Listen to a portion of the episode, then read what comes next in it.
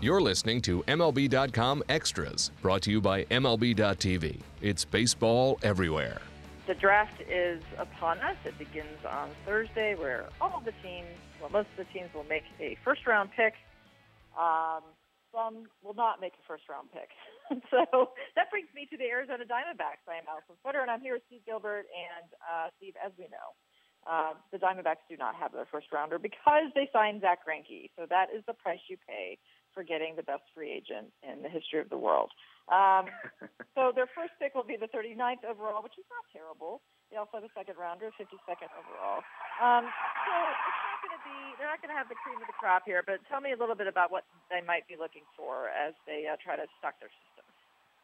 Well, it's so it's so hard to know who's going to be available at 39. It's such a difference from where they were last year when they were picking first overall.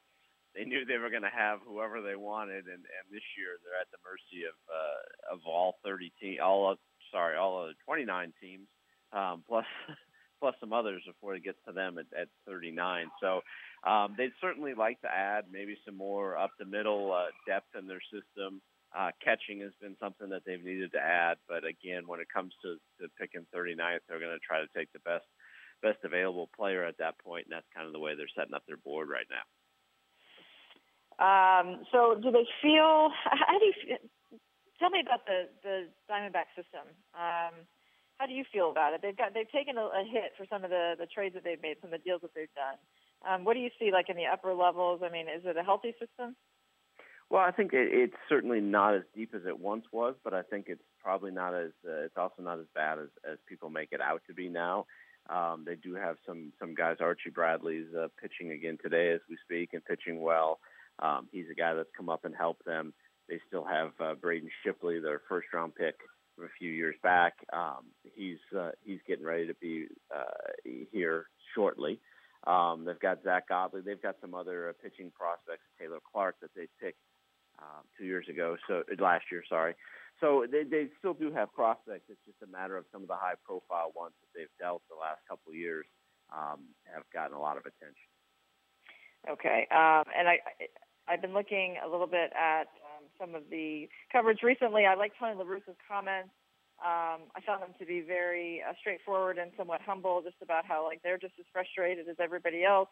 Um, that they are not uh, happy with what's been going on at the major league level. That they're uh, not necessarily impatient, but they're you know they're, they're not pleased. Um, so I guess that's kind of the overall feeling, like they're sort of waiting for this thing to get turned around, um, but it seems to be going the wrong direction. Yeah, I think it's it's one of those things, and and and it's been hard for Tony um, because he's looking and he's he's with the team almost every day. So I think he said there have been three, maybe four days since the start of spring training that he hasn't been around the team. So he feels like you know he likes what he's seeing from the coaching staff, what the coaching staff is telling the players. He likes the effort level out of the players.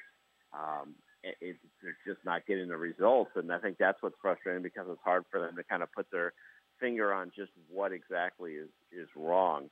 Um, so I, definitely there's frustration, and, you know when fans talk about urgency, and you know the Diamondbacks are you know not taking not not taking proper urgency with all of this, or they need to make changes. I mean, uh, you and I both know that there's nobody that's less patient than Tony La Russa when it comes to losing. So um, it's not a matter of uh, of being complacent. It's just a matter of not exactly knowing what the, the, the actual fix is or being able to, to correct it right now at this point in the season.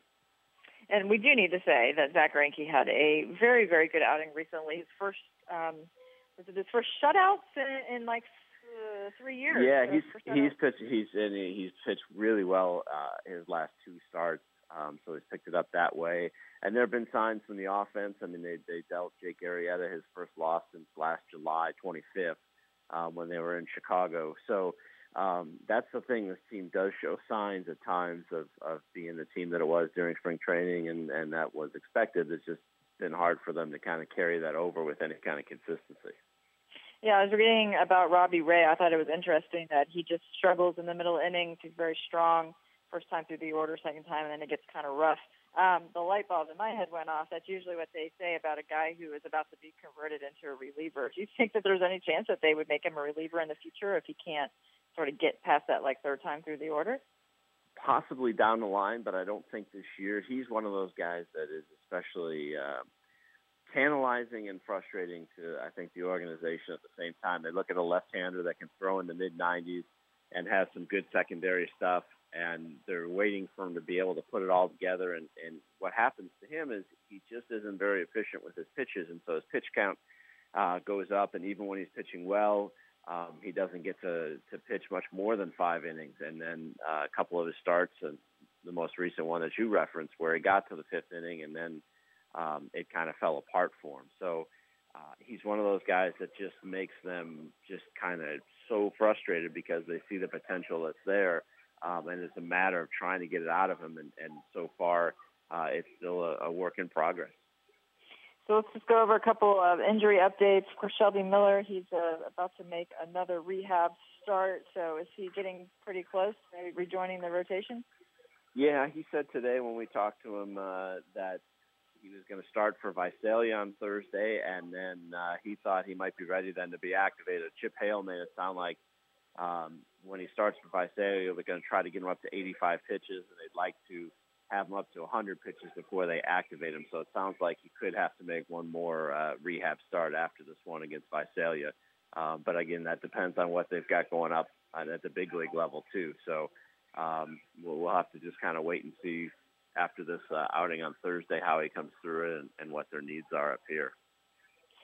Okay, we will keep our eye on that. I still feel like these guys have a run in them, so I will uh, wait patiently for that to happen. So um, enjoy the draft, Steve. Thank you so much. Talk to you next week.